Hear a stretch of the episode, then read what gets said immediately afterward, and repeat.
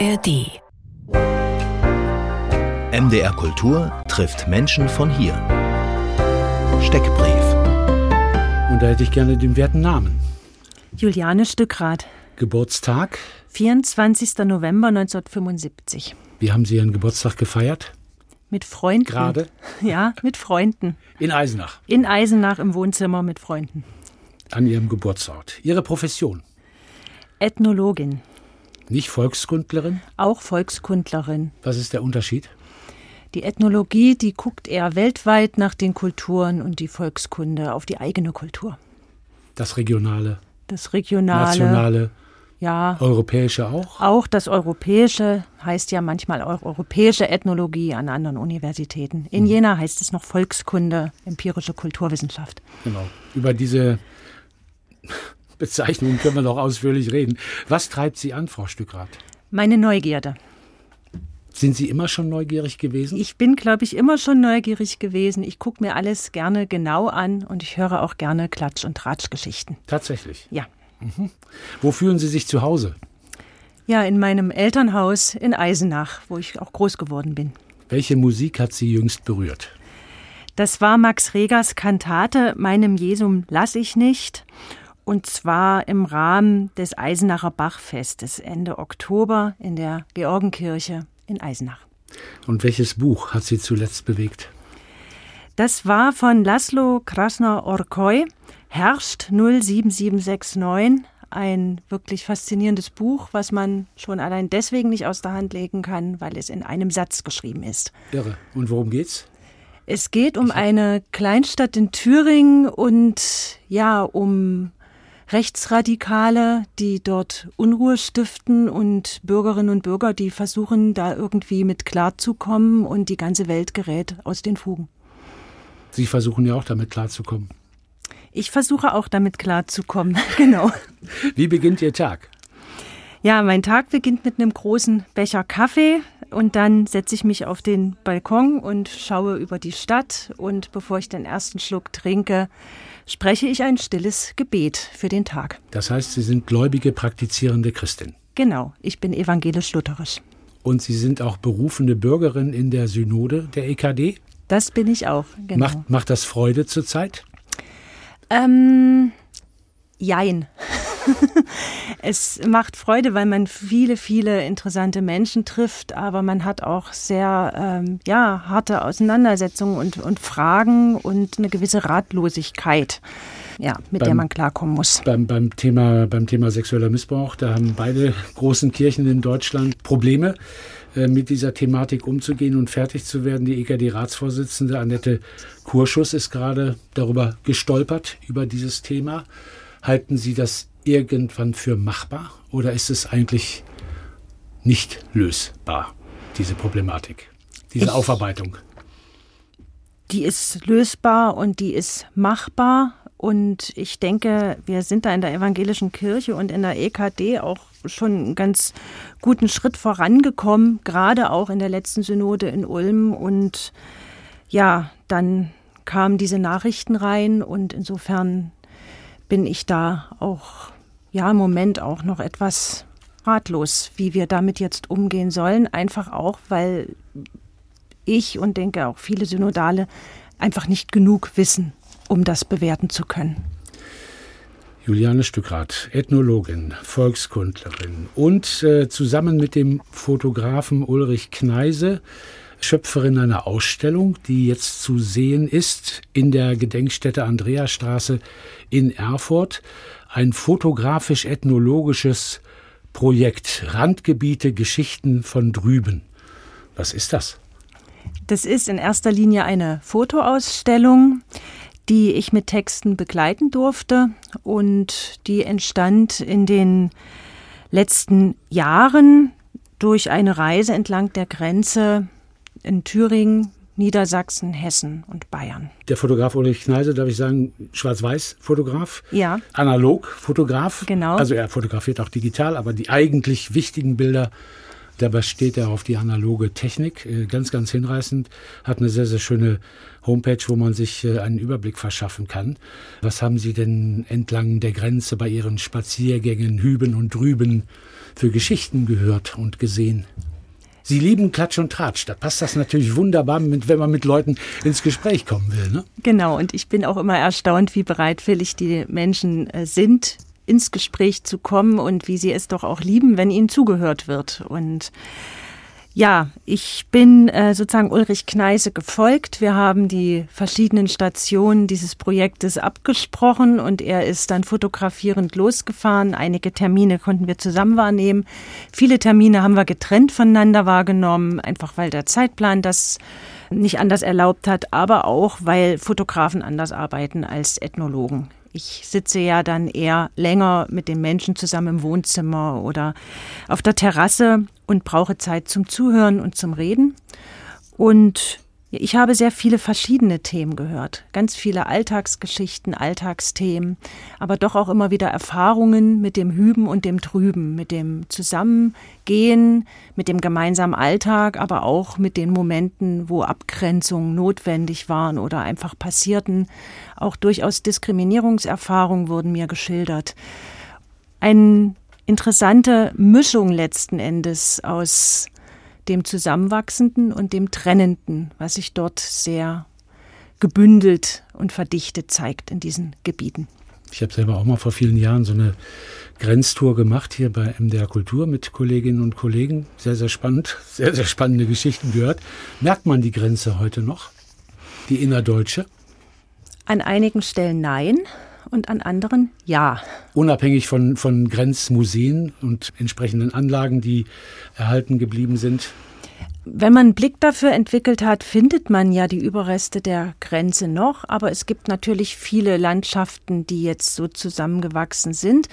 Wo man es natürlich sieht, und das weiß jeder, der mit dem Zug durch die Landschaft fährt oder auch mal vielleicht rübergeflogen ist, die Größe der Felder. Also daran erkennt man schon immer noch, dass da unterschiedliche Landwirtschaftsmodelle angewandt wurden. Die LPG war größer. Die haben die größeren Äcker, genau. Ich fand einen Gedanken von Ihnen sehr, sehr interessant, dass ja eine Grenze nicht nur trennt, sondern auch verbindet. In dem Sinne, dass Menschen hüben und drüben mit dieser Grenze sich auseinanderzusetzen haben auf unterschiedliche Art und Weise, aber eben mit einer Grenze. Wo merkt man das? Das habe ich mir noch gar nicht vorher dem Projekt so bewusst gemacht, dass natürlich auch auf der Westseite die Bürger mit diesem Grenzterror ja leben mussten. Also ihre Wege waren ja auch abgeschnitten und eingeschränkt. Natürlich äh, hatten sie mehr Freiheiten, auch in die DDR zu reisen, aber das war ja immer mit einem Aufwand verbunden, auch mit einer gewissen Aufregung. Und auch die Hilflosigkeit angesichts des Grenzterrors, die habe ich mir vorher nicht bewusst gemacht. Die kam aber in Geschichten raus. Also wenn zum Beispiel eine Geschichte der Hund in den Todesstreifen gelaufen ist und dort auf eine Mine getreten ist und man konnte dem Tier nicht helfen, sondern musste dann zuschauen, wie Raben da irgendwie dann flogen, glaube ich, ist das schon eine schmerzhafte Geschichte für eine Familie, die so ihr Haustier verliert. Oder auch, dass Westdeutsche von der Staatssicherheit ausspioniert worden. Also, dass da auch Richtmikrofone ausgerichtet waren, damit eben die Alltagsgespräche abgehört werden konnten. Auch das war mir vorher noch nicht so bewusst und das fand ich sehr interessant zu erfahren. Es wird äh, immer wieder davon gesprochen, wie weit wir denn sind bei der inneren deutschen Einheit. Demnächst wird in Halle an der Saale das Zukunftszentrum entstehen. Bin sehr, sehr gespannt auf das inhaltliche Konzept, aber es soll ja auch ein Aspekt sein, sozusagen die innere deutsche Einheit weiter zu begleiten und zu erforschen. Ist das ein wichtiges Thema oder ist das ein überstrapaziertes Thema? Muss es die innere deutsche Einheit geben? Müssen wir uns alle lieb haben und verstehen? Wir müssen, glaube ich, erstmal davon abkommen, dass wir alle irgendwie gleich sein wollen. Ich glaube, das Leben und das gerne Leben mit unseren Eigenarten, das wäre der erste Schritt, diese Diskussion ein bisschen zu entkrampfen. Diese Unterschiede, die wir durch die unterschiedlichen Familiengeschichten ja auch entwickelt haben, die machen uns ja eigentlich auch interessanter. Und wenn man ja das nicht als Defizit, sondern als Gewinn wahrnimmt und das mit, mit einbringt in ein gemeinsames Ziel, was wir zusammen formulieren, dann glaube ich, äh, wird diese Einheit in ihrer ganz besonderen Art und Weise, also nicht als Gleichheit, sondern als ja Vielfalt vorangehen. Aber das, das wird, also ich denke, es braucht noch einige Jahrzehnte und ähm, dann sind ja schon die ersten gestorben. Dann sind die ersten gestorben, aber wir wissen ja auch, dass in den Familienerinnerungen und auch in den Prägungen einfach solche geschichtlichen Ereignisse lange, lange weiterleben. Das stimmt. Ich wundere mich trotzdem, weil so viele Bundespräsidenten und so viele Politikerinnen und Politiker in den letzten über 30 Jahren immer gesagt haben, ja, und wir müssen uns unsere Geschichten erzählen und uns verstehen. Ganz offensichtlich, ich stelle fest, ist das äh, nicht ausreichend geschehen, dass man sich diese Geschichten erzählt hat und auch etwas vorurteilsfrei zugehört hat. Erzählt hat man sie, aber das vorurteilsfreie Zuhören, das üben wir, glaube ich, alle noch ein bisschen dass man nicht gleich mit diesen Vorurteilen oder mit den Schuldzuweisungen zuhört, sondern mit einer gewissen Neugierde und, und Offenheit und den anderen auch erstmal anders sein lässt und dann gemeinsam schaut, äh, wo sind die Gemeinsamkeiten. Und da gibt es wirklich sehr, sehr viele, gerade in diesen traditionelleren Kulturen. Also wir haben ja zum Beispiel Kirmes untersucht, die ist in, in Franken und in Thüringen sehr, sehr ähnlich, auch von den einzelnen Brauchelementen. Die Karnevalsvereine, die zusammengehen, zusammen feiern. Und das ist auch noch ein Schritt, dass wir eigentlich schauen, wie viel uns auch kulturell verbindet. Das ist bis hin zum Dialekt in Südthüringen, der die Region verbindet. Na, ich meine, die beiden, die beiden deutschen Staaten gab es nicht so lange. Ne? Also verglichen mit der Entwicklung von Bräuchen und Traditionen über Jahrhunderte hinweg war das jetzt eine nicht so lange Zeit, die möglicherweise dann doch nicht alles unterbrochen hat. Genau, und das habe ich von der Volkskunde gelernt, dass wir historisch tiefer schauen müssen, wenn wir Regionen und Ortschaften verstehen wollen. Sie haben 2022 im vergangenen Jahr im Kanon Verlag äh, ein viel beachtetes Buch herausgegeben, die unmutigen die mutigen Feldforschung in der Mitte Deutschlands. Das ist äh, überwiegend begeistert und erstaunt aufgenommen worden. Sie werden gelobt als äh, sachlich, vorurteilsfrei Erzählerin von diesen Geschichten. Wie waren die Resonanzen bei Ihnen auf dieses Buch? Ja, eigentlich vorwiegend Lob und Dankbarkeit. Und die, die es nicht so gut fanden, die haben wahrscheinlich gar nichts gesagt. Richtig Kritik kam mal bei Kleinigkeiten, dass eine Formulierung nicht gefiel oder dass man eventuell die DDR anders aus seiner Biografie bewertet. Aber an sich war die Resonanz doch sehr, sehr positiv. Wie finden Sie die Begriffe Jammer-Ossi und Besserwessi und solche Klischees? Finde ich lustig. Lustig? Aber ich finde die lustig, aber äh, ich nehme sie nicht ernst und ich kann sie ja auch dekonstruieren. Es kommt immer auf den Kontext an. Jedes Schimpfwort kann auch ja spaßig gemeint sein, aber der Kontext, wenn der nicht stimmt, dann finde ich es auch nicht mehr lustig. Bei MDR Kultur trifft Juliane Stückrath und wir haben schon gehört, die letzte Musik, die berührt hat, Max Regers Kantate Meinen Jesum lass ich nicht. Was verbindet Sie mit dieser Komposition, die ich Ihnen gleich gerne schenken würde? Das freut mich sehr, dass Sie mir die nochmal schenken wollen. Das ist ja noch nicht lange her und ich hatte wirklich Gänsehaut. Das war ein musikalisches Erlebnis. Im Rahmen eines Gottesdienstes hat der Eisenacher Bachchor so wunderbar diese Kantate gesungen, dass ich ja zutiefst ergriffen war. Und da denke ich gerne zurück dran. Mal sehen, ob das Gefühl wiederkommt.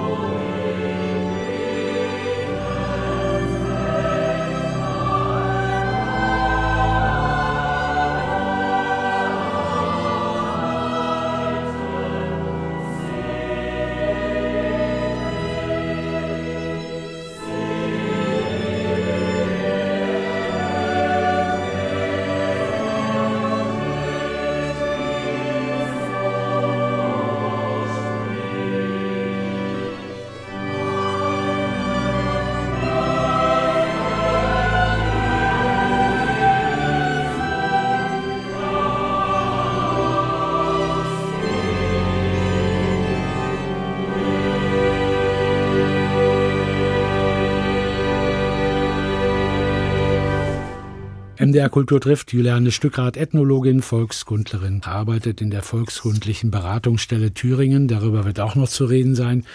Aber zunächst mal, Frau Stückrath, finde ich sehr interessant zu hören, wie Sie dahin gekommen sind, wo Sie heute sind. 1975 geboren und darf ich behaupten, dass Sie eine nicht gerade typische DDR-Kindheit verlebt haben?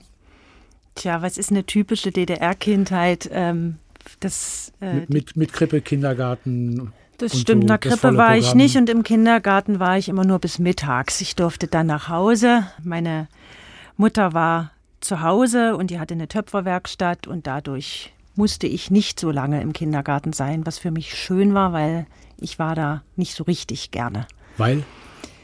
Ich glaube, ich habe immer ein bisschen gelitten, wenn ich mich so unterordnen musste und ja, wenn die Erzieherinnen so streng waren. Ich war ein sehr sensibles Kind und war da immer sehr schnell erschüttert von Ermahnungen und Schimpfe. Und da hat Ihr Bruder Sie nicht beschützt, Ihr Doch, älterer Bruder? Mein Bruder hat mich schon beschützt, aber er konnte ja nur nicht immer vor Ort sein. Also die Mutter weitgehend zu Hause geblieben äh, mit einer Töpferei. Der Vater Mathematiker an der Universität Leipzig. Der war dann nur am Wochenende in Eisenach? Genau. Immer der, gependelt? Der ist sozusagen in der Woche in Leipzig gewesen und hatte da ein Zimmer und war am Wochenende zu Hause. Und als dann ja nach dem Mauerfall und der Wiedervereinigung schnelle Züge hin und her fuhren, dann ist er auch immer gerne abends wieder nach Hause gekommen. Hat dann eine Professur. Genau, er hatte dann eine Professur seit den 90er Jahren. Der Großvater, noch angemerkt, Pfarrer in Eisenach. Also die Kirche war sozusagen familiär selbstverständlich. Ne? Das, das war gehörte, überhaupt kein Thema. Das gehörte ganz einfach mit zum Alltag dazu. Wie haben Sie denn 1989 erlebt? Da waren Sie 14, 15. Ich wurde Ende November 14 und fiel genau in meine Pubertät und insofern war in mir Revolution und draußen Revolution und ich habe die Zeit sehr, sehr genossen und wir haben das als Familie sehr eng alles begleitet, waren bei den Friedensgebeten, bei den Demonstrationen und haben diese Zeit gefeiert. Ich äh, habe das noch in sehr großartiger Erinnerung. Was hatten Sie für Vorstellungen, was Sie gerne werden wollen? Was waren Ihre ursprünglichen Berufswünsche? Ich hatte mir dann irgendwann eingeredet, dass ich Malerin werden will und ich war dann an der Eisenacher Kunstschule und habe da viele Kurse belegt und habe dann so ja, sehr naiv meine Mappe in Leipzig eingereicht. An der HGB, an der Hochschule ja, für Grafik und Buchkunst. Genau, und da wurde sie dann abgelehnt und das war für mich erstmal ein ziemlicher Schlag, weil ich ja schon sehr enttäuscht und auch verletzt war, aber ich habe mich dann für ein Studium entschieden, Kunstgeschichte und auf der Suche nach einem zweiten Hauptfach wurde es die Ethnologie und das war ein Glückstreffer, muss ich sagen. Ich habe zwar dann immer noch Kurse an der Abendschule besucht im Malerei und Grafik und als dann irgendwann genug vorlag, um eine ordentliche Mappe zusammenzustellen, hatte ich keine Lust mehr. Habe ich gesagt, jetzt bin ich so weit im Studium und habe so eine Freude an den Fächern, dass ich nicht mehr Malerin werden will, sondern schauen will, in diesen Fächern voranzukommen. Ich habe so einen ähnlichen Sums durch, also eine erfolglose Bewerbung an einer Kunstakademie. Ich glaube, das kommt davon, wenn man vorher zu viele Kurse macht. Dann kann man schon zu viel. Und die, die entscheiden, sagen, oh, die ist ja gar nicht mehr offen für das, was sein könnte. Ich weiß nicht, ob das so ein, so ein Mechanismus ist. Und was hat sie bei der Ethnologie gepackt? gepackt bei der Ethnologie hat mich ehrlich gesagt der Schamanismus. Also das Religiöse, das hat mich schon immer auch umgetrieben und das waren sozusagen die Themen, für die ich mich begeistern konnte. Was ist Schamanismus und was hat Sie begeistert? Der Schamanismus ist eine Art Form der Weltsicht und auch der Heilungsmethoden gibt es weltweit in ganz ähnlichen Formen. Ist eine sehr alte Form der Religiosität und ja, mit Seelenreisen und Trommeln und das hat mich alles zutiefst beeindruckt und bewegt und umgetrieben und ja, waren aber auch viele andere Themen. Einfach diese Möglichkeit, dass Welt ganz anders gesehen und gelebt werden kann, das hat mich fasziniert. Und ich finde ja bei solchen Wissenschaftsdisziplinen wie Ethnologie oder Meeresbiologie oder solchen Geschichten, dass man in die weite Welt hinaus kann oder sogar muss, dienstlich. Ja, haben, Sie, haben Sie gemacht. Hab Ihre, gemacht. Ihre erste große Reise, wo ging die hin? Meine erste große Reise war noch als Schülerin 1993 nach, nach Israel mit, mit einem damaligen Freund. Das war sehr beeindruckend. Ja, und dann während des Studiums bin ich nach Argentinien gereist für ein Semester. habe dort Spanisch gelernt und war einige Wochen bei den Toba-Indianern im Gran Chaco und habe da versucht, mich einzufühlen in das, was Ethnologie eigentlich will. Und was waren das für Umstände, in denen Sie da geforscht haben? Ich war im Gran Chaco, das war alles von Deutschland aus auch gut organisiert bei einer Missionsstation. Dort hatte ich ein Zimmer und bin von dort aus dann immer in ein Viertel gelaufen, wo die Toba-Indianer lebten. Und da war ich ja mit großer Armut und eigentlich auch Perspektivlosigkeit konfrontiert. Die arbeiteten dort auf den Baumwollfeldern und haben das Geld, was sie da verdient haben, in den Läden da auch gleich wieder ausgegeben. Und da ist mir das schon sehr bewusst geworden, wie gut es uns geht. Und ähm, ja, das war so für mich auch schon so eine erste Krise, meine persönliche Krise der Ethnologie, so das Gefühl, ja, ich habe hier einen Luxus, ich kann mir das leisten, dahin zu fliegen. Ich hole deren Geschichten und mache damit sozusagen oder versuche damit wissenschaftlich voranzukommen. Und so haben die mir das auch ins Gesicht gesagt. Ihr könnt hierher fliegen und wir können nicht zu euch fliegen. Und da eine gewisse Scham für diese Ungerechtigkeit, da, mit der bin ich schon zurückgekommen aus Argentinien. Wie so ein reicher Tourist, der in ein armes Land fährt und sich, und sich wahnsinnig reich und großartig vorkommt. Genau, sich dann profiliert zu Hause mit seinen tollen Erlebnissen. Das war etwas, was mich schon dann auch belastet hat.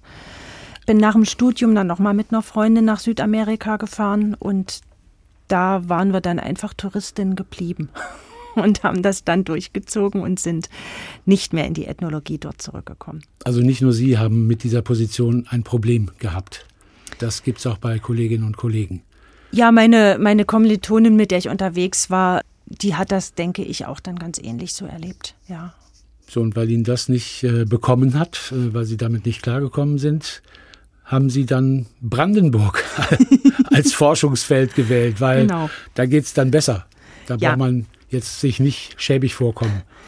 So war das. Also nach Brandenburg hat es mich ja nach dem Studium verschlagen, weil ich keinen richtigen Plan hatte, äh, was ich jetzt nun weitermachen sollte. Und nur diese Idee einer Südamerika-Reise.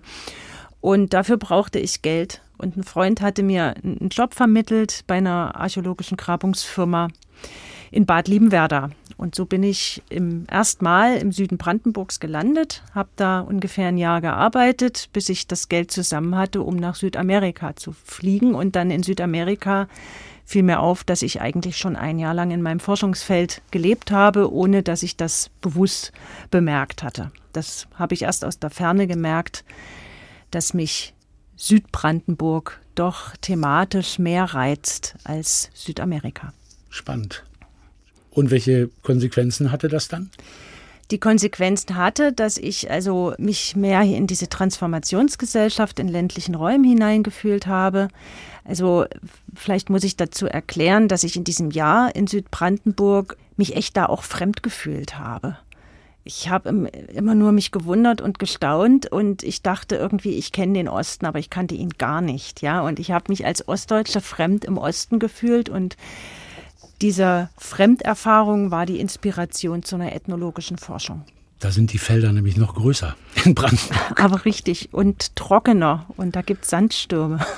Und Sie haben mit diesem Entschluss, sozusagen im Lande zu bleiben, in Deutschland, sind Sie dann auch nicht mehr Ethnologin gewesen, sondern Volkskundlerin. Ist das dann so? Nein, die bin ich geworden, mhm. die Volkskundlerin. Ich bin dann an, von meinem Professor ähm, Bernhard Streck von der Uni Leipzig, der hat sich meine Ideen zu Südbrandenburg alle sehr geduldig angehört und hat dann gesagt, na ja, da fühle ich mich jetzt so von der Region nicht so kompetent, ich sollte mich lieber an die Volkskunde wenden und hat mir Professor Köhle-Hetzinger in Jena an der Friedrich-Schiller-Universität empfohlen und sie wurde meine Doktormutter und das ist eine dieser Glücksfälle in meinem Leben, weil sie mich so liebevoll auch begleitet hat, auch in der Zeit, als die Kinder dann geboren waren und mir teilweise die Kraft ausging zum Weiterschreiben und Weitermachen. Und dann rief sie immer an und hat mich sehr motiviert, dran zu bleiben an dem Thema. Und ich musste nebenbei noch Seminare dann in der Volkskunde belegen und noch eine mündliche Prüfung machen. Das heißt, die Fächer sind sich ähnlich, aber eben nicht gleich. Und ich musste in das Fach Volkskunde auch erst noch hineinwachsen. Darf man eigentlich Volkskunde sagen? Das klingt so völkisch. Nee, eigentlich gibt es Fachwissenschaftler, die das sehr ablehnen. Ich arbeite nun mal in der volkskundlichen Beratungs- und Dokumentationsstelle. Das möchte jetzt meine eigene Berufsbezeichnung da jetzt nicht so dekonstruieren. Auch ein neue, neues Schild kriegen wir, kriegen wir schnell hin. Ja. ja. Es ist halt so, wir beraten ja in der Beratungsstelle ehrenamtliche Kulturvereine, Heimatvereine. Wenn ich denen sage, äh, ich bin empirische Kulturwissenschaftlerin, dann können die, glaube ich, erstmal nicht so viel anfangen, was ich so mitbringe an, an Beratungskompetenz. Wenn ich aber sage Volkskundlerin, dann haben die schon eher ein Gefühl davon, was der, der Kanon der Volkskunde ist. Das ist eben unter anderem die Brauchforschung ist oder Sachkulturforschung und diese Themen. Deswegen, es ist praktikabler für mich, Volkskundlerin erstmal zu sein und Dieses, mal schauen, wie die Fachdiskussion sich entwickelt. Wie, wie sehen Sie die Debatte über die sprachliche Angemessenheit mhm. und die noch Gültigkeit von Bezeichnungen oder dass man, was weiß ich, äh, alles neu überdenkt und neu betitelt? Die ist ja nicht neu, die Debatte. Die geht ja nun schon wirklich sehr, sehr lange mhm. in der Volkskunde. Ich sehe die ein bisschen kritisch, weil ich glaube, dass wir dieses unser Volk schon sehr im Blick haben sollten. Und wenn wir das Wort abschaffen, habe ich die Angst, dass wir damit auch unseren Forschungsgegenstand aus den Augen verlieren und die Kompetenzen, die wir haben, auch was die Dorfforschung angeht, also dieses Lokale, auch, auch diese historische Tiefe, die Alltagskulturen, dass wir das aus dem Blick verlieren. Und ähm, ja, vielleicht auch nicht mehr so wertschätzen. Aber diese Forschung, die werden benötigt und die werden gebraucht. Das merke ich jeden Tag in der Beratungsstelle. Wir reden darüber gleich weiter, auch über die volkskundliche Beratungsstelle Thüringen und was Juliane Stückrath dort tut. MDR Kultur trifft die Ethnologin und Volkskundlerin Juliane Stückrath. MDR Kultur trifft Menschen von hier. Fragebogen Juliane Stückrath, haben Sie ein Vorbild oder eine Lebensmaxime? Ein Vorbild habe ich, das ist Dietrich Bonhoeffer. Warum? Ja, durch die Ethnologie bin ich erstmal so ein bisschen weggekommen vom christlichen Glauben, weil, wie gesagt, der Schamanismus hat mich schon sehr begeistert. Aber ich war auch nie richtig weit weg, sondern habe sehr viel drüber nachgedacht, auch über meine Prägung. Und dann bin ich auf Dietrich Bonhoeffer gekommen durch den Film mit Ulrich Tukur und habe mich dann mit ihm befasst und beschäftigt und mir so gedacht, wenn es ihm gelungen ist, bei der Kirche und beim Glauben zu bleiben in dieser furchtbaren Zeit, in der er leben musste, dann wird mir das wohl auch gelingen und seine Worte ähm, ja begleiten mich auch durch meinen Alltag und geben mir viel Kraft. Welches Bildungserlebnis ist in Erinnerung geblieben? Ja, das erste richtig große Bildungserlebnis, was mir bei dieser Frage eingefallen ist, ist die erste Vorlesung, die ich in Kunstgeschichte hatte, mit dem Beginn meines Studiums. Und zwar in der Kunstgeschichte war das Hörsaal 24 Uni Leipzig bei Professor Topfstedt, Architektur des 18. Jahrhunderts. An die Inhalte kann ich mich nicht mehr so erinnern, aber an das Gefühl. Ich habe mich so in meinem Klappstuhl zurückgelehnt, das Licht ging aus, die Dias wurden geschoben und ich habe so gedacht, endlich kann ich in Ruhe lernen. Dazu muss ich sagen, ich bin einfach nie gerne in die Schule gegangen und habe das Studium dann in dieser Freiheit sehr genossen. Sie hatten echt eine harte Kindheit dann doch. Ne? Kindergarten nicht gerne, Gott sei Dank Mittagskind, Schule, naja, gerade so, widerwillig. Wann fühlen Sie sich am lebendigsten?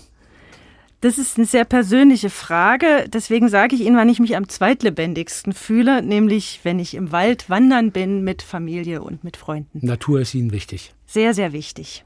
Woran glauben Sie?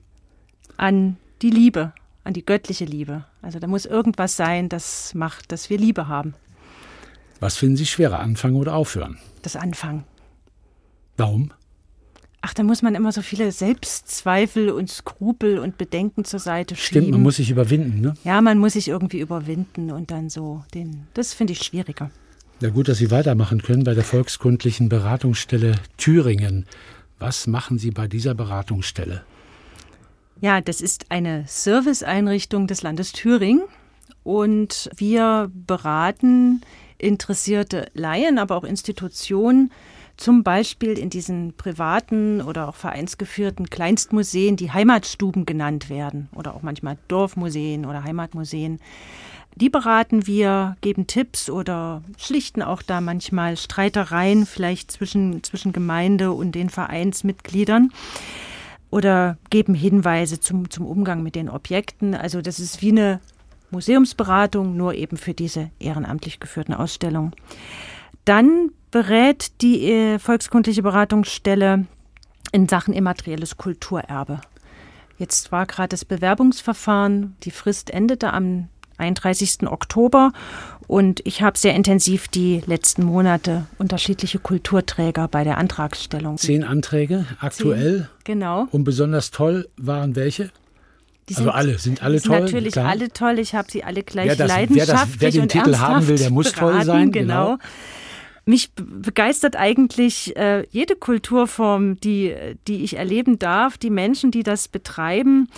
Ich war zum Beispiel in Bad Köstritz ähm, in der Gärtnerei Panzer, die sind Dahlienzüchter, sehr erfolgreich und haben diese lange Tradition der Dahlienzucht äh, beantragt und tragen die weiter. Da, das, das wusste ich bis dahin nicht. Und diese immaterielle Kulturerbeberatung lerne ich ganz, ganz viel auch Thüringen immer wieder neu kennen. Keramikhandwerk gibt es auch einen Antrag. Was umfasst Genau. das? Welches Keramikhandwerk hat sich Das da ist beworben? Das Töpferhandwerk. Also das äh, ist ein deutschlandweiter Antrag. Ah, Also ja. das ist, wird zwar in Thüringen eingereicht, aber da haben sich deutschlandweit die Innung an dem Antrag mit beteiligt. Ja, Keramiker und Töpferhandwerk. Bewerben sich alle, die nicht wirklich in der Gegenwart mehr eine Rolle spielen? Böse formuliert. Böse formuliert. Also es gibt sehr gegenwärtige Anträge. Auf dem bundesweiten Verzeichnis ist ja nun seit letztem Jahr auch schon Fröbels Idee des Kindergartens und das ist gegenwärtig und das ist bedeutsam. Das ist übrigens wichtig beim immateriellen Kulturerbe. Da wird darauf geachtet, dass das lebendig ist. Also musealisierte Kultur hat eigentlich keine Chance auf dieses Verzeichnis zu kommen. Sie sind ein Mensch, Juliane Stückrath, wo ich mich dann immer frage, gibt es Menschen, deren Tag mehr als 24 Stunden hat? Das frage ich mich deshalb, weil Sie ehrenamtlich überaus vielseitig aktiv sind, berufen in die EKD-Synode. Das hatten wir thematisiert. Sie arbeiten mit äh, bei den Freunden und Förderern des Landestheaters Eisenach in führender Position. Und da haben Sie gelernt, was Ehrenamt kann. Richtig. Das war meine erste Vereinsmitgliedschaft und ich bin dann gleich in den Vorstand so mit reingerutscht. Äh, Es ist ja so, dass da nicht immer alle hier rufen und dann war ich erst Schriftführerin und dann, ja, seit vielen Jahren bin ich jetzt schon die Vorsitzende und dort habe ich gelernt, was Ehrenamt kann und wo auch die Grenzen des Ehrenamtes sind und deswegen habe ich mich dann entschieden, auch für den Stadtrat zu, zu kandidieren, weil ich über die Vereinsarbeit hinaus noch mehr auch bewirken wollte für die Kultur in meiner Heimatstadt. Sie sitzen für die SPD oder als SPD-Mitglied? Als SPD-Mitglied, wenn schon, denn schon. Wann sind Sie eingetreten in die SPD? Ich glaube 2018. Können Sie vermitteln, was attraktiv daran sein soll, in eine Partei einzutreten? Die haben ja ähnliche Mitgliedersorgen wie die beiden großen Kirchen in Deutschland.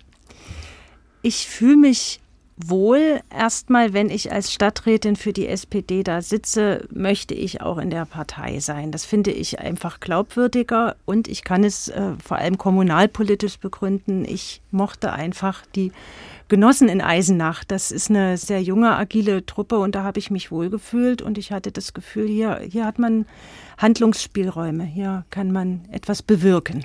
Landestheater Eisenach finde ich, äh, finde ich spannend, weil ich immer wieder zu dem Punkt komme, worüber wir eigentlich debattieren beim Kulturabbau und bei kulturellen Notlagen. Da war jetzt in den letzten Jahren viel davon die Rede, den ländlichen Raum zu stärken, also die Kultur jenseits der Metropolen zu stärken.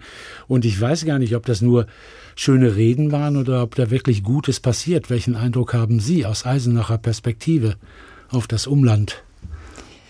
Also jetzt das Umland wird schon versucht vom, vom Theater oder auch der Thüringen Philharmonie Gotha Eisenach mit zu bedenken und zu bespielen. Da geht sicherlich auch immer noch mehr, nur wir haben auch begrenzte personelle Ressourcen. Und in dem Rahmen, glaube ich schon, ist das Umland Eisenachs mit im Blick und da gibt es auch spezielle mobile Angebote oder, oder eben auch vom Orchester extra Angebote und Konzertangebote, die das ermöglichen, dass das Umland auch mitbedacht wird. Ich habe eine Frage, die betrifft das nächste Jahr. Da gibt es eine spannende Landtagswahl in Thüringen. Mhm. Und es sieht so aus, als ob die AfD mit Abstand die stärkste Partei werden wird. Was hat das wiederum möglicherweise für Konsequenzen auf das Thüringen-Bild Gesamtdeutschland? Naja, das Thüringen-Bild ist schon schwierig mittlerweile. Also ich habe das öfter mal, wenn ich unterwegs bin, sage aus Thüringen und dann geht es immer so, ach, ach ja, ja, ja, Herr Thüringen. Also das ist so eine Reaktion. Ähm, das macht es einem durchaus nicht leicht, sich mit diesem Bundesland zu identifizieren. Äh, ich habe da durchaus so ein Verhältnis aus Nähe und auch immer wieder Distanz. Äh, ich versuche mir dann meinen Ethnologinnenblick zu aktivieren und da eine gewisse Distanz auch aufzubauen, damit ich mich da auch emotional nicht zu sehr mit reinziehen lasse in diese Entwicklung. Sie haben 2010 promoviert mit einer Arbeit über die Kultur des Unmutes an der Friedrich-Schiller-Universität Jena. Hat äh, diese Kultur des Unmutes in Ostdeutschland etwas mit dem Erfolg der AfD in Ostdeutschland zu tun? Naja, sicher hängt das zusammen. Es ist jetzt sehr komplex, das Thema, um das mit wenigen Sätzen zu umreißen. Der Unmut resultiert ja unter anderem aus einer Überforderung heraus. Das Gefühl, dass man nicht mehr Herr oder Frau seiner Lage ist und andere irgendwie etwas bestimmen, was man nicht mehr so richtig durchschaut. Das ist ein Grund, warum die Leute unmutig sind. Und rechtspopulistische Parteien machen eben das Angebot, wir machen die Welt wieder für euch einfacher und überschaubarer. Und das scheint eben doch für viele Leute reizvoll zu sein. Ich fände es reizvoll, wenn Sie mal Feldforschung im tiefsten Westen machen würden. Sie waren in Brandenburg, Sie waren entlang der ehemaligen innerdeutschen Grenze, so ganz tief im Westen, mit Ihren Erfahrungen zu gucken, wie die Westdeutschen da eigentlich ticken und was die für ein Bild haben? Würde Sie das reizen oder ist es genug? Nee, habe ich schon Lust drauf, aber das hängt natürlich auch immer an, an Forschungsprojekten oder auch an Mitteln. Äh, Mal schauen, was sich ergibt. Ich muss sagen, die Reise entlang der Grenze und meine Gespräche, die ich in Niedersachsen, Hessen und Bayern geführt habe, die haben mich sehr bereichert. Das hat mich schon mal sehr fasziniert.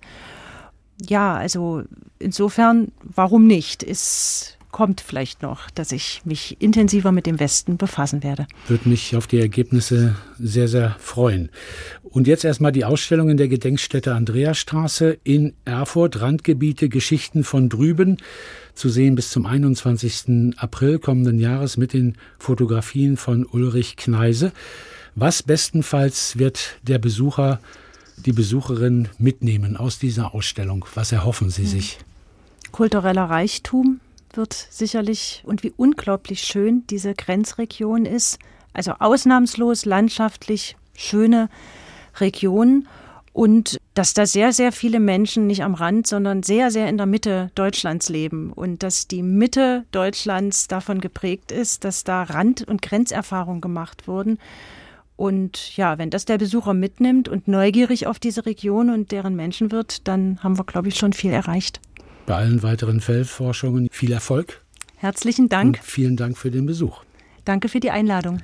Das war MDR Kultur trifft in der Redaktion von Angelika Zapf. Mein Name ist Thomas Bille. In der kommenden Woche ist Mareike Mikat zu Gast.